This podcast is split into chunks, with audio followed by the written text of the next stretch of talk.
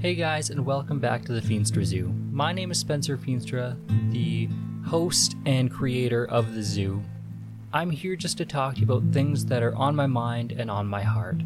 I hope you'll enjoy the show. If you do, please check us out on all social medias at the Feenstra Zoo.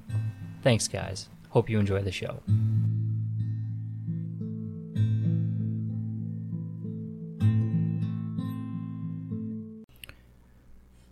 Good morning, zookeepers, and welcome back to the Feenstra Zoo. We did it. It is season four. Can't believe I've actually made it through three seasons of this. I just want to start today off. Uh, thank you for tuning in again, and Happy New Year, guys. Merry Christmas, season's greetings, whatever you go by.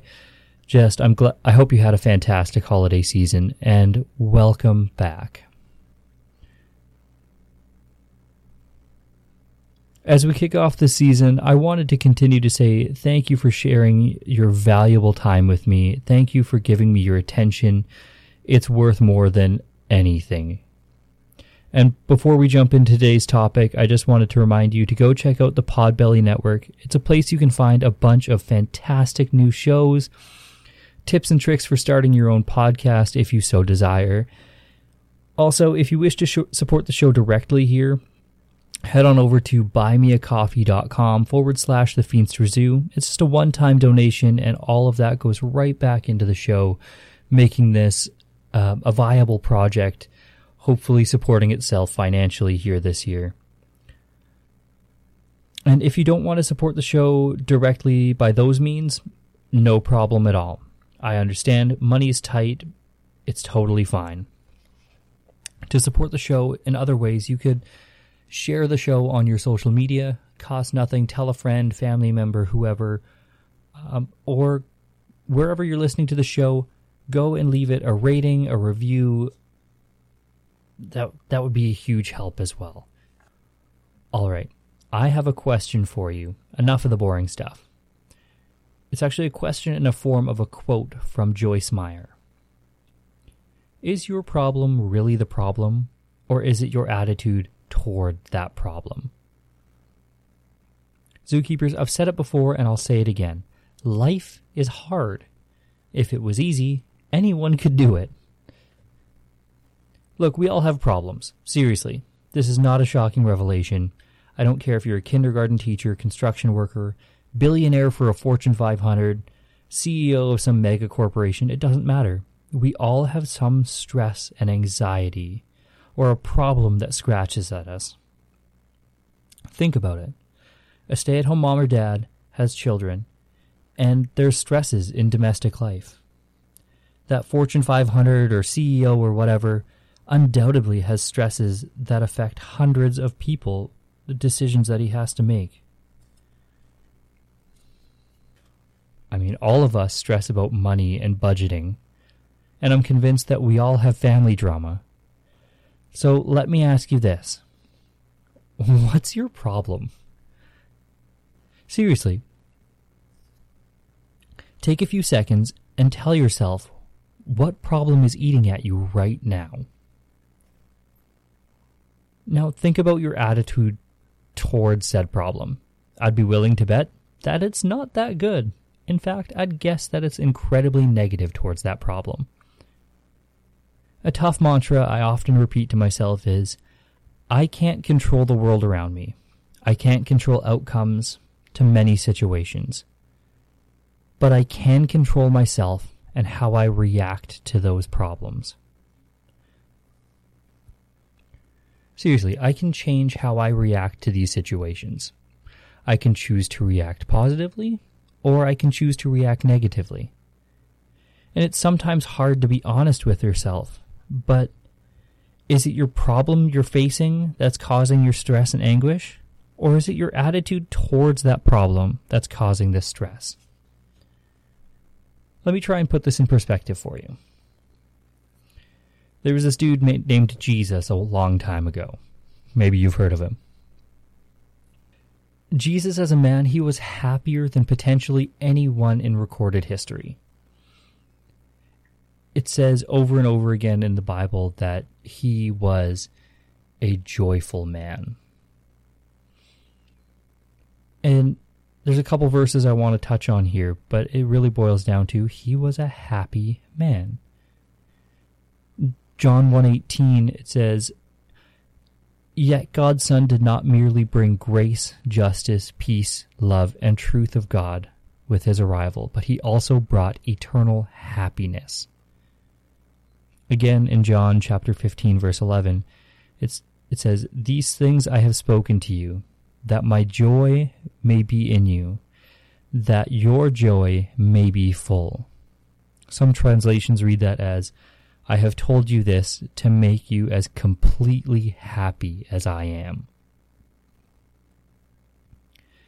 Now, I think we can all agree that Jesus didn't have an easy life.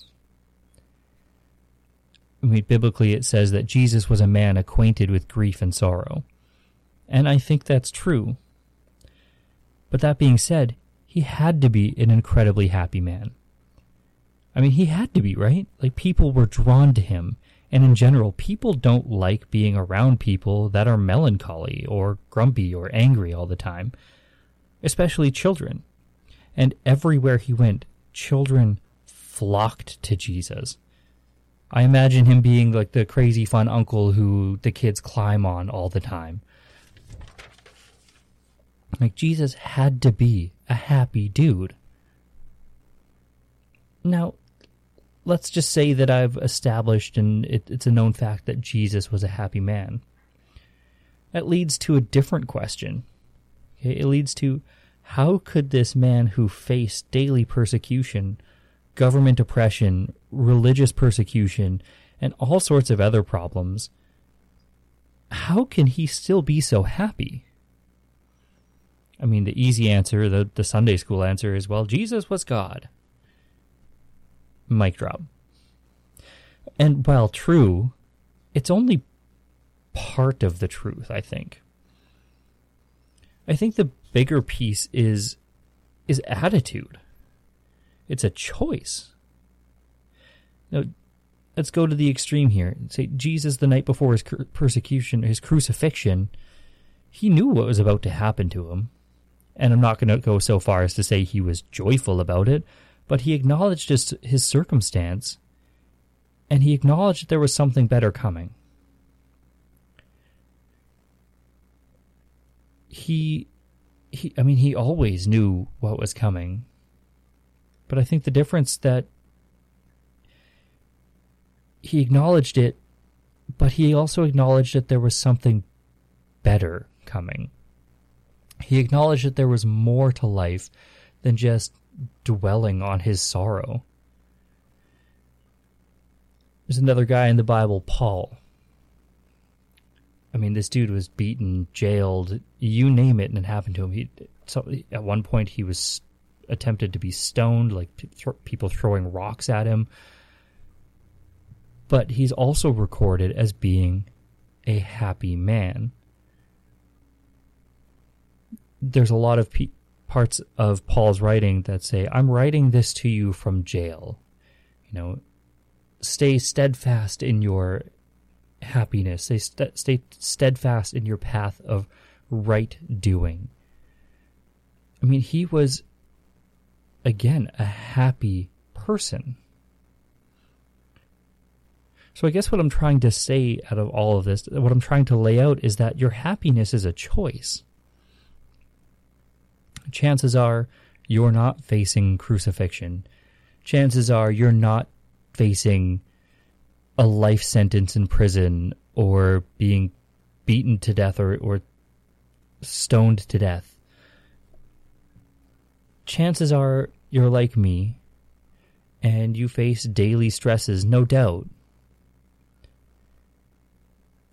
But your happiness is still a choice.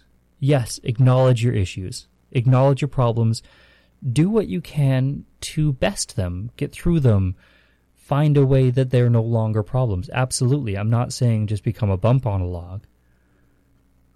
But acknowledge your problems and then every morning, during your moment of quiet before you start your day, that moment where you're awake but your head isn't off the pillow yet, set your mind to gratitude, to joy and acceptance. create this mindset, this simple acceptance of your circumstance, and create this moment of contentment.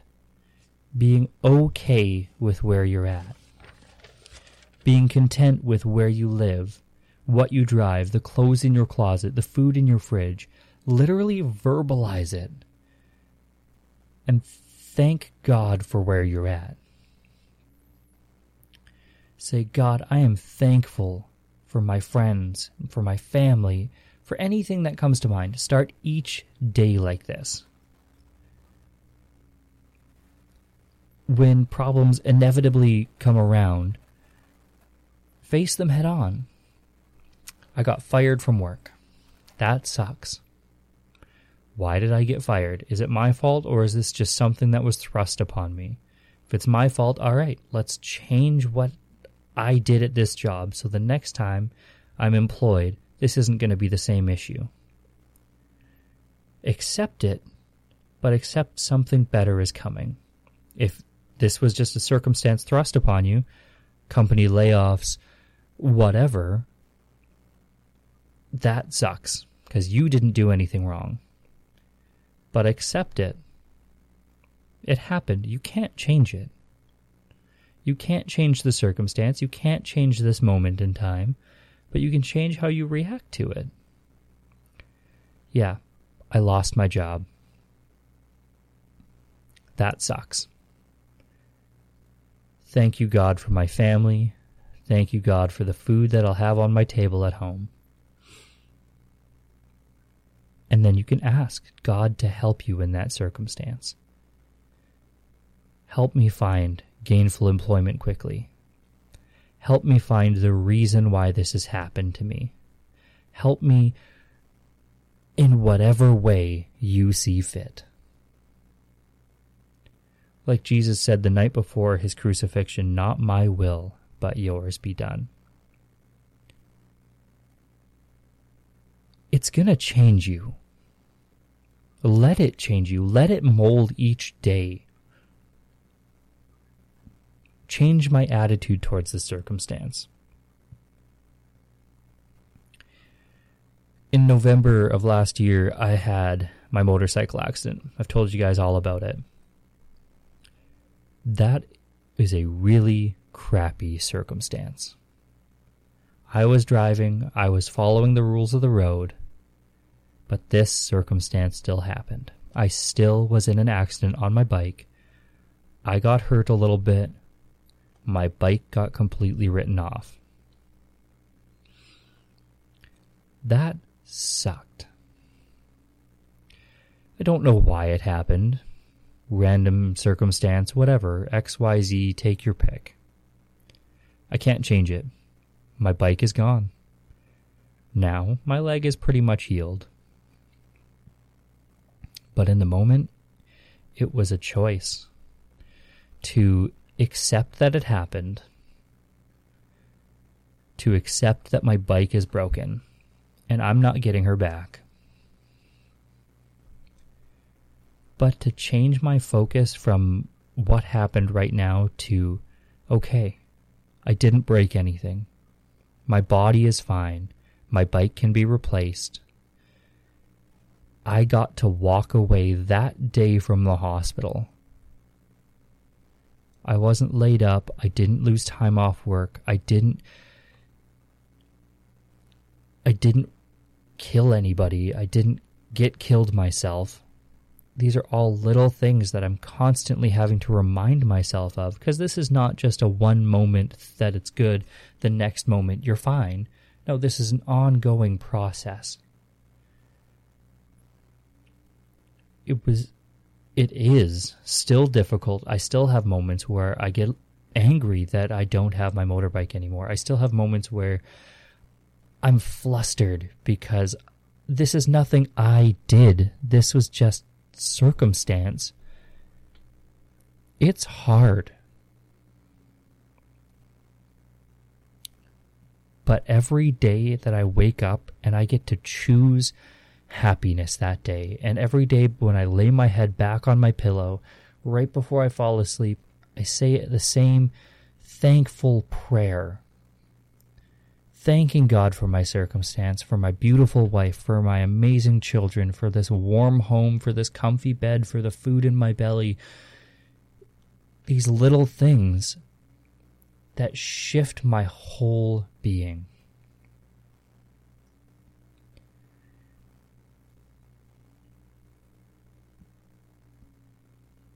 It's creating this person who I want to be. It's changing my presence, and it can change your presence in others' lives to be an easy presence, a peaceful presence. It creates an inviting environment where people want to do life with you.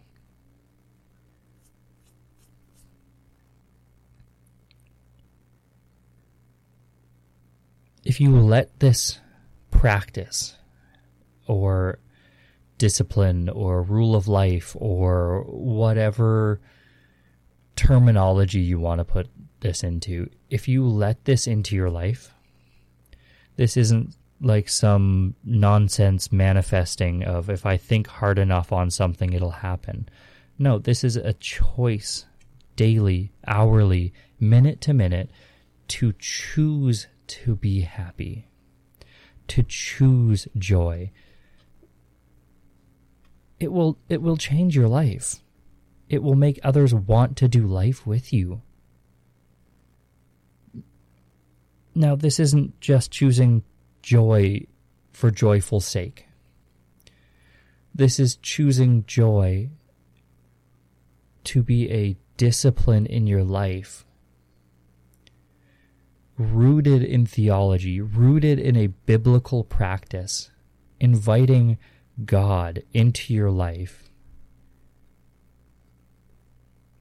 You see, you can't just choose to be happy. I mean, you can, but it's not the end goal.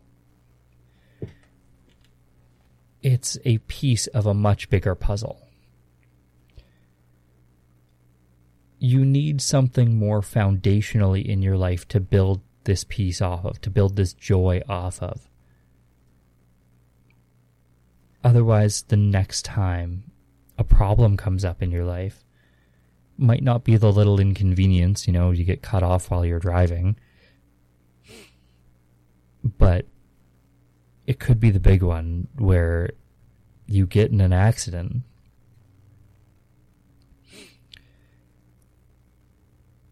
Where this will change from a true peace and joy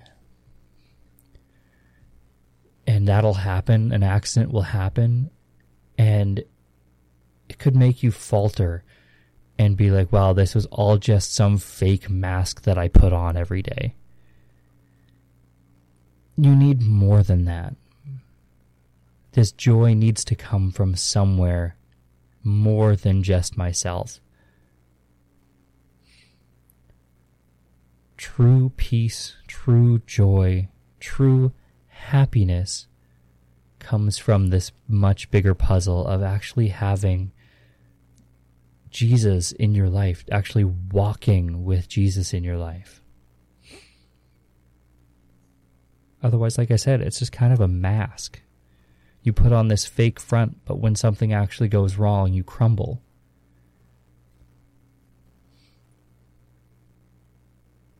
So start this practice today. Start this new year off properly. Wake up tomorrow morning or when you go to bed tonight. Try and shift your focus from your problems to this gratitude, to this small piece of content with your life. It, like I said, this isn't going to be a one time thing. This is an hour to hour, minute to minute choice where you're inviting peace into your life, inviting contentment into your life. If you do this, like I said, you will become this easy presence and it will change your life. It will mold your life and people will want to be around you. And then one year from now, when we're all refocusing our lives for the New Year's resolutions or whatever you want to call them, then I won't have to ask you, hey, what's your problem? Because your life will be changed. Your attitude towards these problems will be different. And I'll get to ask you, hey, how awesome was your year?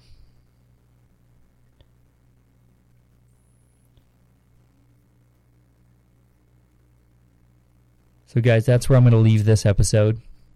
I really, really want you to try this practice. Try it for a week, a month, try it for the year. But let me know how it goes. Let me know how it changed your life because I know it's going to if you give it the real chance to do so. Before I sign off, I just want to say again, thank you so much for spending this time for me. Thank you for giving me your attention for these 25 minutes. And if you want to, please share this episode with your mother in law. Yeah, share it with your mother in law. If you don't have a mother in law, pick your mom, your dad, whoever, share it with someone. Let it change their life too. For now, thank you for joining me uh, here at the Feenstra Zoo. I love you guys so much. Thank you, and God bless.